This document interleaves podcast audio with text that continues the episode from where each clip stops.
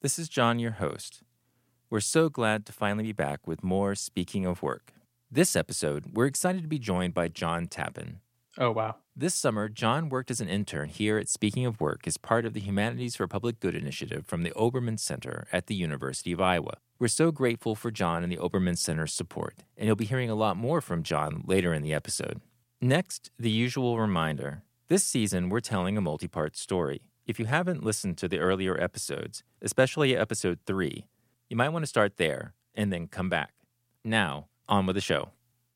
Will you tell the injunction story? Oh, well, okay, it's kind of humorous.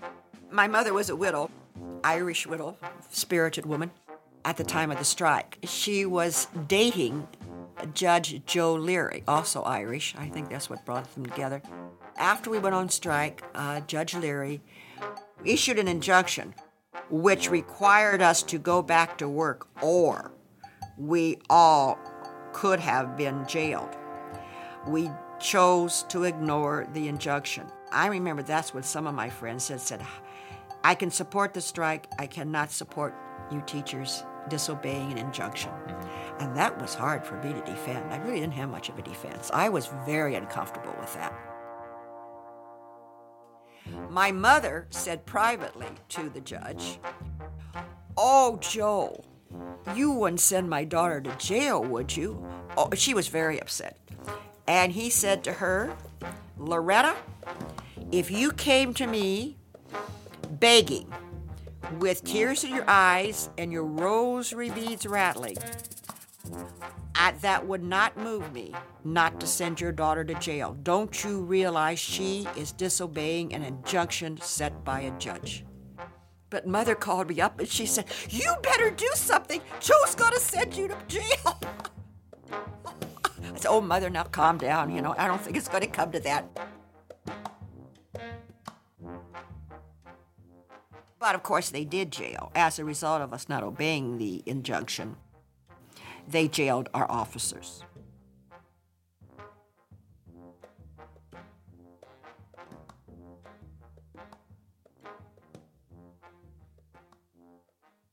That's Jane Abel. In the spring of 1970, she was a teacher in Keokuk, Iowa, a little industrial town on the Mississippi River, right where Missouri, Illinois, and Iowa meet.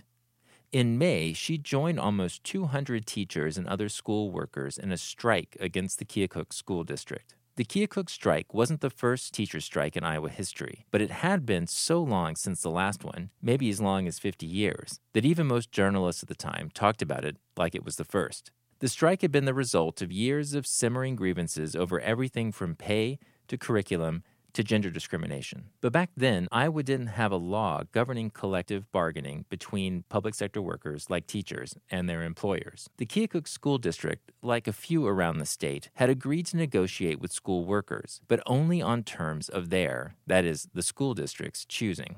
In Keokuk, that had worked out okay until 1970, when the board decided to radically cut teacher pay and to impose their own settlement on the teachers and their organization, the Keokuk Education Association, or KEA.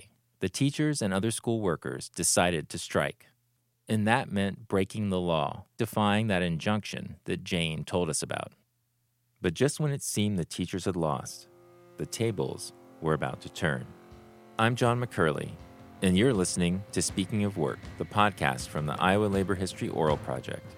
This is Season 1, Citizen Worker, Episode 4. The jail cell contract. The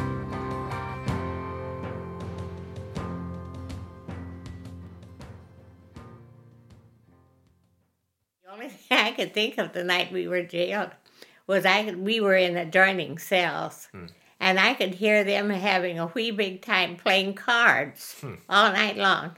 And there I was in a jail cell all but myself, and I could look around me in the cell and see the names that were printed on the walls of some girls that I had had as students. That afternoon, Friday, May 8th, as Billy Peters and the rest of the teacher leaders sat in jail, events moved swiftly around them. First, the KEA put into action its plan to deal with the arrests. Before the hearing, they had selected a second group of leaders to take over in the case the first group was arrested. The second group included Miles Brewer, who we met way back in Episode 1. Next, they directed KEA members and supporters to convene at the city jail.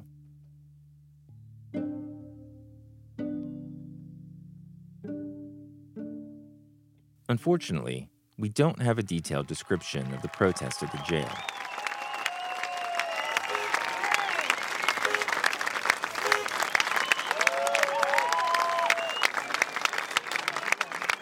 But we do have a few descriptions from people who were there.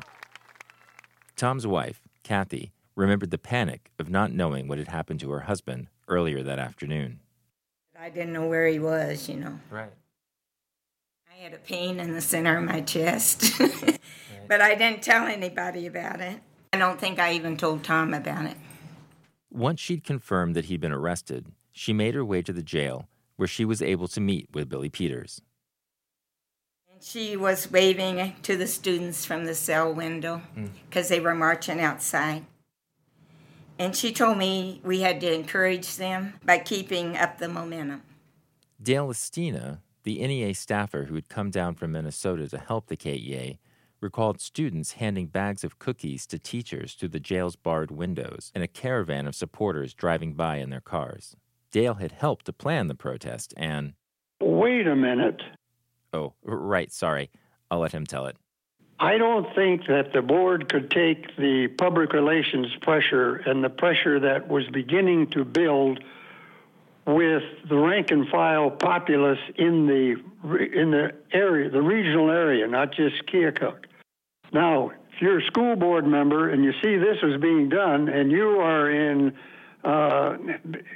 looking at, wait a minute now, we got to put a stop to this. Now, if they're going to try to stop, and they wanted to take, release the people out of jail. And that's when I said, no, you put them in jail. You're going to have to go in jail to settle this contract and negotiate with them right there.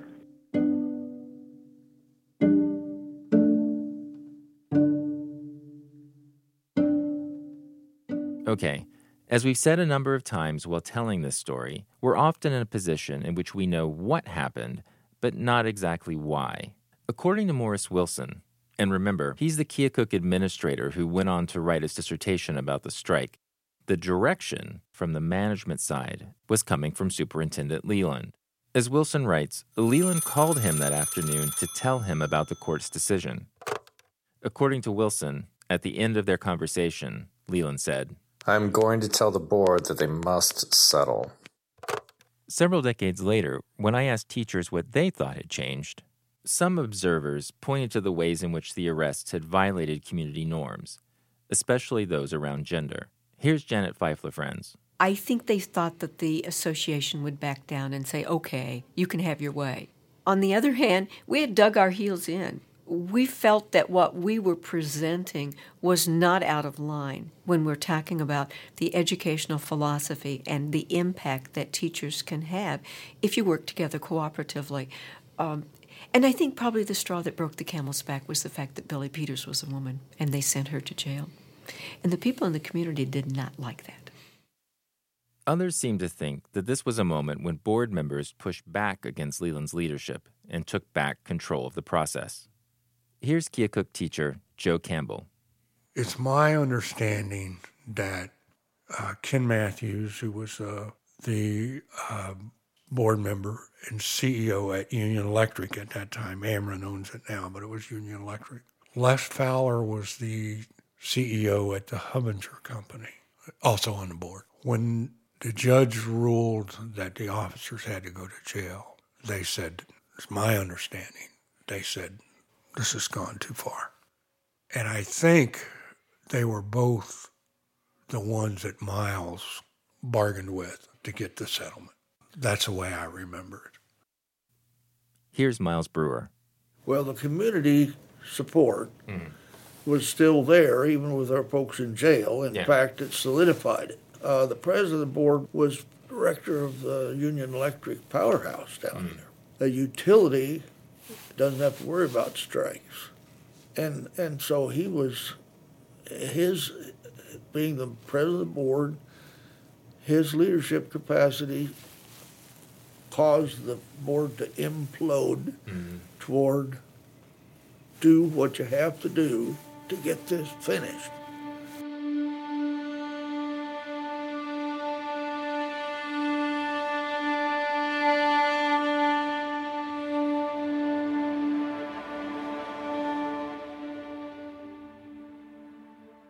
It's clear that something about the arrests and their immediate aftermath broke the board's commitment to following through with its original plan, to force their vision of the master contract on the teachers. By late that evening, board negotiators were sitting down at their office on Blondeau Street with KEA representatives to reopen negotiations. For this part of the story, we need to turn back to Miles Brewer, one of the few people who was sitting at the negotiations table that night. Tom and Billy were able to participate in the negotiations by runner in the jail. And then I was, and another fellow who was on the second team, he was a science teacher. He and I coordinated the final solution.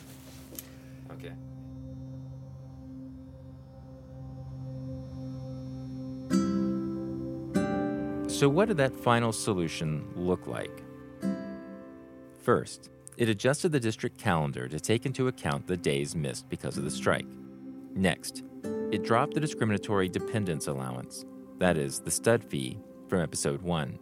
It dropped an allowance for teachers who had a master's degree in their primary teaching field, cutting back on the district's incentives for highly educated teachers that we also heard about in episode 1. It provided a term life insurance policy of $5,000 for certified teachers. It guaranteed that the district wouldn't take any reprisals against striking teachers, and it agreed to drop the request for an injunction that had resulted in the teacher's arrest. And lastly, and most important of all, it retained the index salary system. At least for now, the rainbow schedule was dead.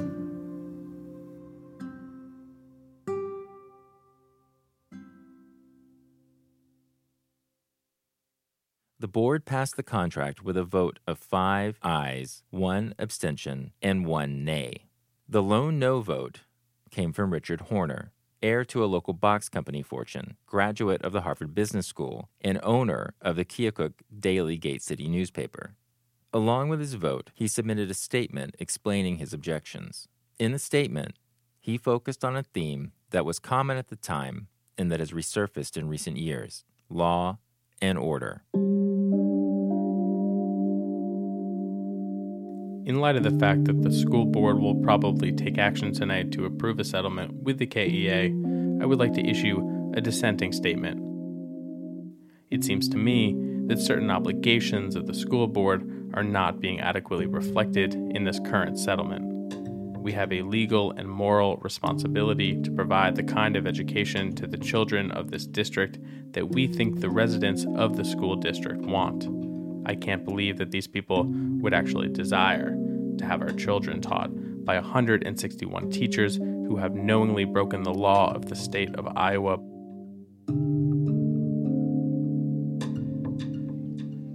Furthermore, I do not believe these same people would condone having our children taught by those 4 members of the KEA who will now have jail records.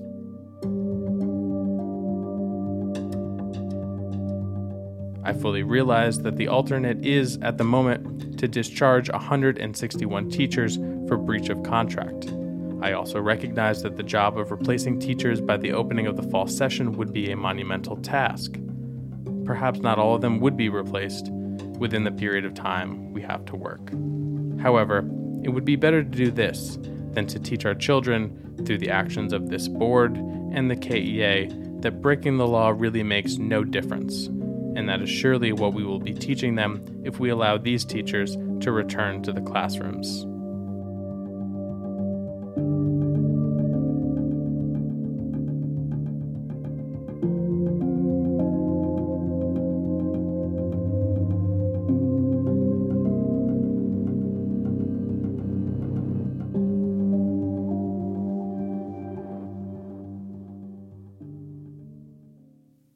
Like so many other people who use this law and order language, then as now, Horner didn't stop to ask any questions like, where did the law come from?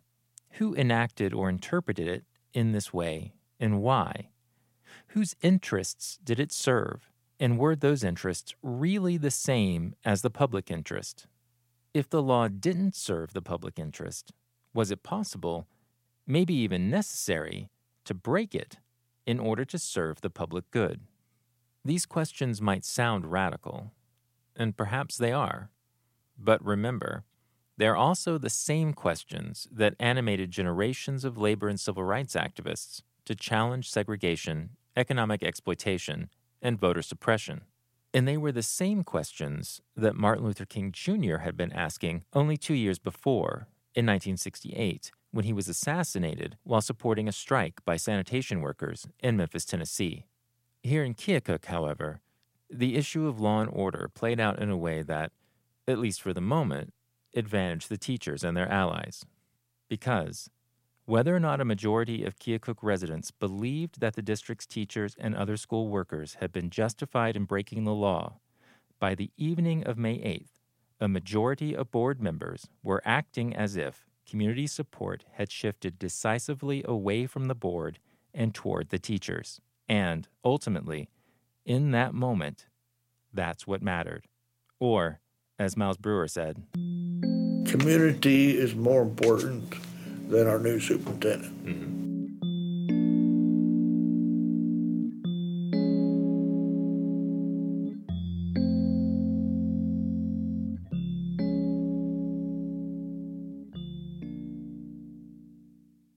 But the teachers were facing their own questions. The next morning, May 9th, the members of the KEA came back for one more meeting at Trinity United Methodist Church. Earlier that morning, they'd approved the jail sale agreement and then gone to the jail, where they collected Coffee, Ilitalo, Peters, and Gaylord. Now, they had to decide what to do about the strike. They'd voted to approve the strike, and now they had to vote to end it. Although the meeting minutes don't record a debate, Lestina remembered that there was one.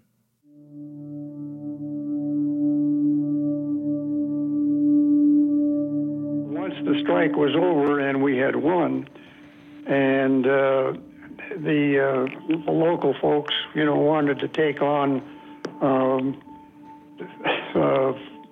school board and administrators and so forth. I had to, in that meeting, say, now I'm going to seem like a middle-of-the-road, mealy-mouthed person, but you can't win taking on duly elected individuals without the electoral process. There's no way that we can really be successful in impeaching them. But what you have to do is organize and get ready for the elections and vote in people who are open-minded and sympathetic to our cause. And that was quite an emotional meeting there at the end. And as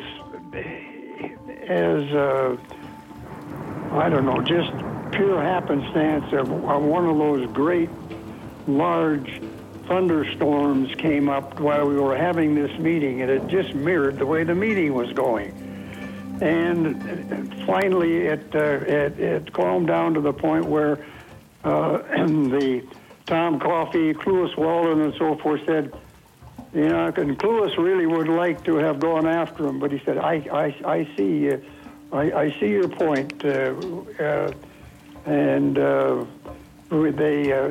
whole meeting started to calm down and settle down, and don't you know the thunderstorm and the rains and the lightning and so forth calmed down at the same time? It was really a coincidence. I'll never forget the way that happened.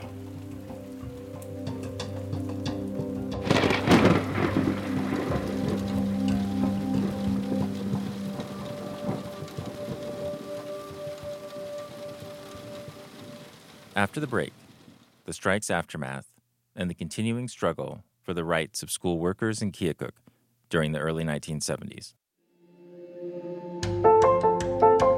Speaking of Work is brought to you by the University of Iowa Labor Center, providing educational programs and research support to Iowa workers and their organizations since 1951. Right now, the Labor Center is offering customized classes for local unions. Topics include stewards training, the Family Medical Leave Act, the Americans with Disabilities Act, workers' compensation, labor history, health and safety, organizing, and much, much more. The center's staff work with you to customize agendas to meet your needs. You pick dates and times that work for you and your members, and labor educators provide handouts and set up any technology needed to participate. Classes include interactive discussions, real-life scenarios, and up-to-date information so you can keep stewards and members engaged, informed, and connected. Don't wait. Schedule a class now by contacting the Labor Center at labor-center@uiowa.edu or call 319-335-4144.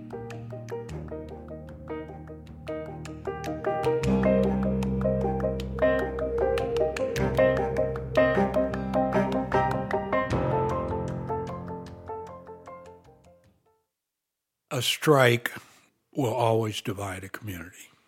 That's Joe Campbell. He'd been a rank-and-file PE and science teacher during the strike, but quickly rose into leadership over the next few years. In a community the size of Keokuk, it's going to split the town. Whether it's 60-40, 70-30, 50-50, it doesn't matter. It's going to be split. Here's what he said when I asked him if the strike had made the KEA stronger or weaker. That's a really hard question to answer. The community, there was a bit of a split, in the KEA. I think we had around 200 teachers at that time. I think we lost 30% left that year. A lot of those, let me put it this way. Some of those would have been anti-strike people, but some of them were very strong KEA people who just didn't like the landscape. They couldn't see it getting better anytime soon. Had an opportunity to leave, they left. So we have, maybe 35, 40 new teachers come in. Rookies like I was a year before. Most of them joined the association, but they're not strong. And most of them are first-year teachers. So of the core of the KEA was probably more committed and stronger, but the organization as a whole lost some key people, which would have maybe made it weaker. So, it's a tough question to answer.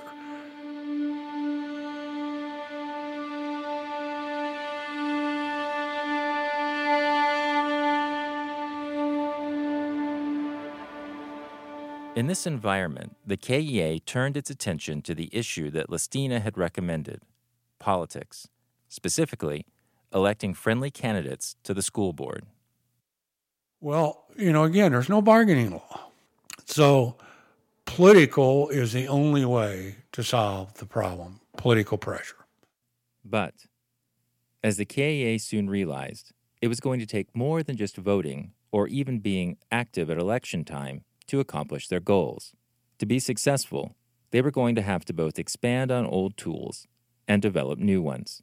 First, they established the position of political action chair, which, during these years, was filled by someone we've already come to know, Janet Pfeifler-Friends. Young, energetic teacher, was super in organizing politics in Keokuk. Janet took the lead in redeveloping something that they had used during the strike, the neighborhood coffee. Teachers are part of the community, and, the teachers have friends, they have, associates, church, member associates, Little League, Pony League, swimming, all the things that average people do, teachers do, believe it or not. Once teachers had a chance to develop these relationships by talking about things other than elections, it made it much easier to mobilize these groups of allies at election time. And while this process wasn't quick or easy, over time, the KEA did succeed in replacing unfriendly board members with friendly ones. Well, you know, we were involved in helping certain people get elected. Yes, I'm kind of a positive guy. We weren't unseating somebody; we were getting somebody elected.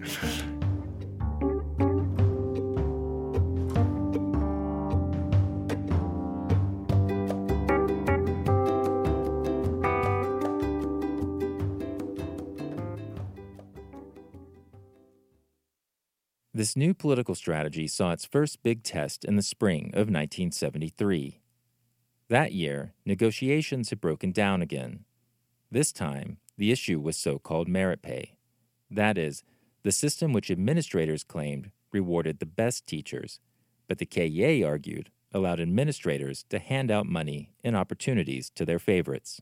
Just like in 1970, the two sides went to impasse. But here, in 1973, Leland did something different. He cut a deal. I get a call, we're at impasse. Bob Leland calls me on the phone one evening. He said, come over to the house. Okay, Bob. So I go over. He said, let's go to the basement. So we go to the basement.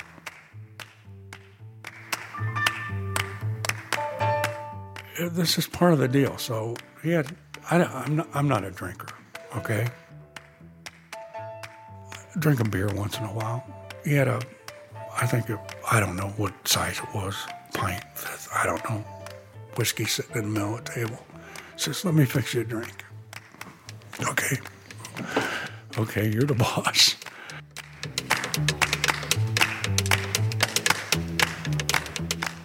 So he says, how can we settle this? And I said, it's on the table. And he says, you got to give me something. He says, I can do that. I can get that sold if you'll give me something. We had what was referred to as a stud fee. I said, okay, we'll give you that. Eliminate it. Head of the household is what they call it. I said, just get rid of it.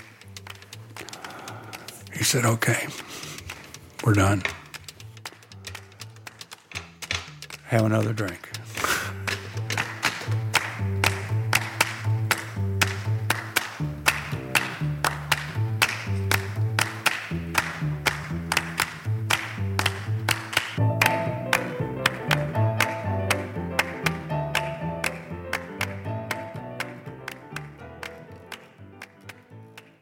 Okay, so at this point, some of you might be asking, wait, I thought they already got rid of the stud fee.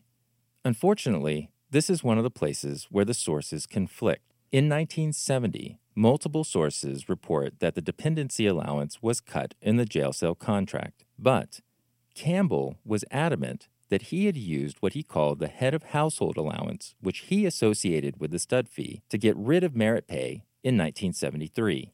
Without more detailed sources, we can't tell if Campbell's memory is wrong or if the dependency allowance and head of household were two different things that both made up the stud fee.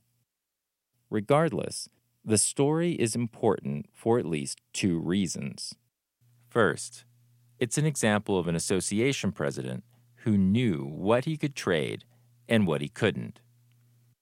By that, I mean Campbell was able to cut this deal only because he knew that it would fly with the membership, which, as we saw all the way back in Episode 1, had been trying to get rid of these kinds of discriminatory provisions for years. And, as we've also seen, since none of this was taking place in accordance with state law, each side could pretty well do whatever it could get away with. But, even then, the first thing that Campbell did that morning after leaving Leland's house was to call the KEA negotiations chair. Call him on the phone 3 a.m. I said, go have breakfast with me. They met at an all-night diner where Campbell told him the story. And he says, we got it. We can do this. From there, they started the telephone tree. At 6:30 in the morning, we meet at the junior high auditorium, and I lay it all out and tell them, I said, I'm recommending it. We're in a ballot. Ballots will be in your mailboxes. The vote passed. And that's what I got rid of MeriPay.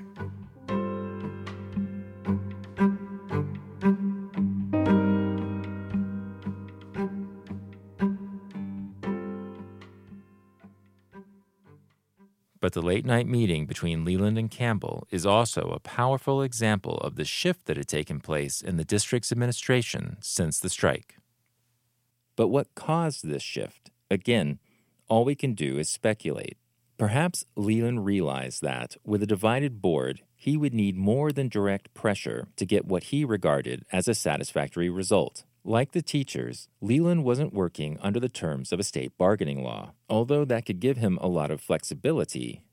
That flexibility didn't always give him what he wanted, all by itself. If he miscalculated, as he had in 1970, he could very well end up with teachers in jail and the community against him. So, if the strike hadn't made Leland abandon his efforts to cut teacher pay, it does appear to have taught him that direct confrontation, especially through the courts, was something he wanted to avoid, even if it meant undercutting members of the board.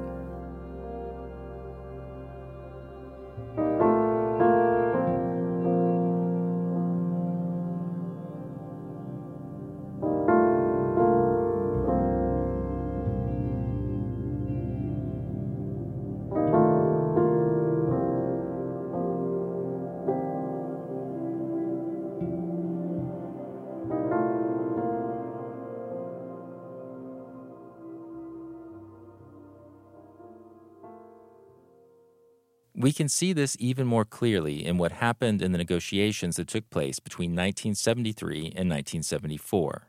This time, the KEA took on another pay issue, what they called barriers. These were limits to how teachers could move up to higher pay levels in the salary schedule. Once again, they ran into major opposition from board members bent on cutting costs, so much so that KEA members again considered a strike. This time I have a pretty good percentage, it's still way below majority, but pretty good percentage of KEA members that are talking strike again to get to barriers. And again, board meetings, gyms full of people, we're politicking, George Winey, people like that, are working really hard behind the scenes.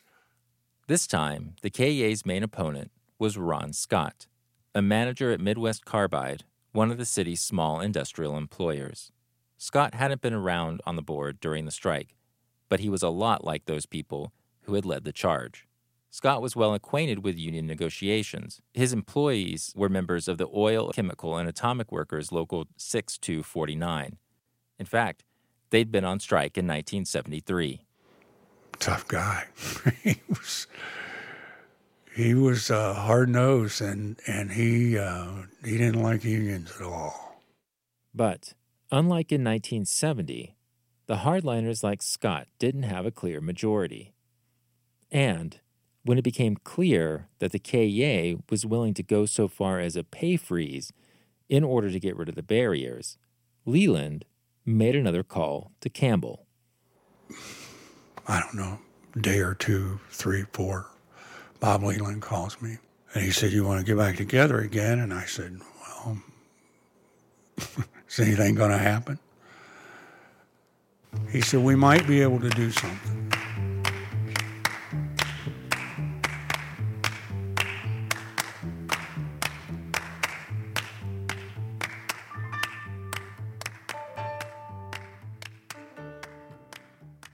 Whatever deal they cut, and Campbell didn't offer any details, it undermined Scott and the hardliners. So we go back to the table. Ron's still there. Ron says, okay, you got a salary freeze. We agree to that. What else do you agree on? I said, no, we don't have an agreement. I said, there was a contingency to that salary freeze. I said, we're not going to freeze. If you're going to keep those barriers on there, we're not freezing. He said, oh, you can't do that. And he starts screaming. That's amateur bargaining. You can't You have it on the table. You can't withdraw it. I said, I just did. You want to take the barriers off? We'll take the freeze. I said, you don't take the barriers off? We're not talking. The freeze is off the table. They both come off the table. Scott was furious, but it worked. Well, finally, we got the modification of the barriers. We didn't get them off, but we got them bumped so that the evaluation process wasn't penalizing near as many people. Plus, we got a raise. I don't remember what it was. Settled, and I left Keokuk. That's basically it. 1974 was the last year that the KEA would negotiate with the district without a statewide legal framework in place. Earlier that year, the state's Republican-dominated legislature had passed, and the state's Republican governor had signed, a law to regulate collective bargaining by Iowa's public school teachers and other public employees. It was also Leland's swan song. In late 1974, he tendered his resignation as superintendent. In many ways, Leland's tenure had represented a transition.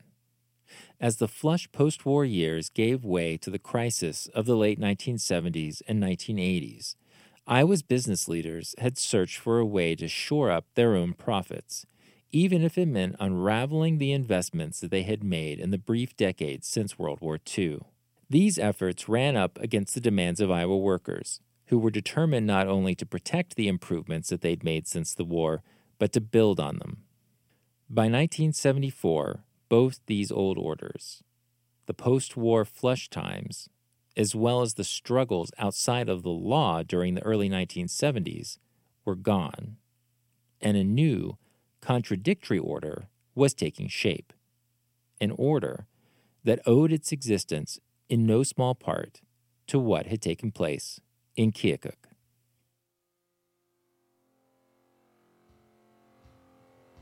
Next time on Speaking of Work, teachers and other public sector workers take the struggle for public sector bargaining to Des Moines, and the fight is on for a law.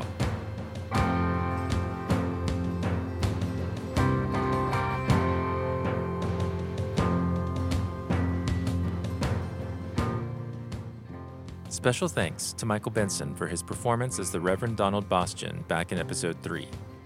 Thanks also to Joe Mason for reprising his role as Robert Leland. Speaking of Work is a production of the Iowa Labor History Oral Project. ILHOP is a 40-year-old oral history project in collaboration between the University of Iowa Labor Center, the UI Libraries, the State Historical Society of Iowa, the Iowa Labor History Society, and the Iowa Federation of Labor, AFL-CIO. The views expressed in this podcast are of project staff, not necessarily those of ILHOP's partners and collaborators.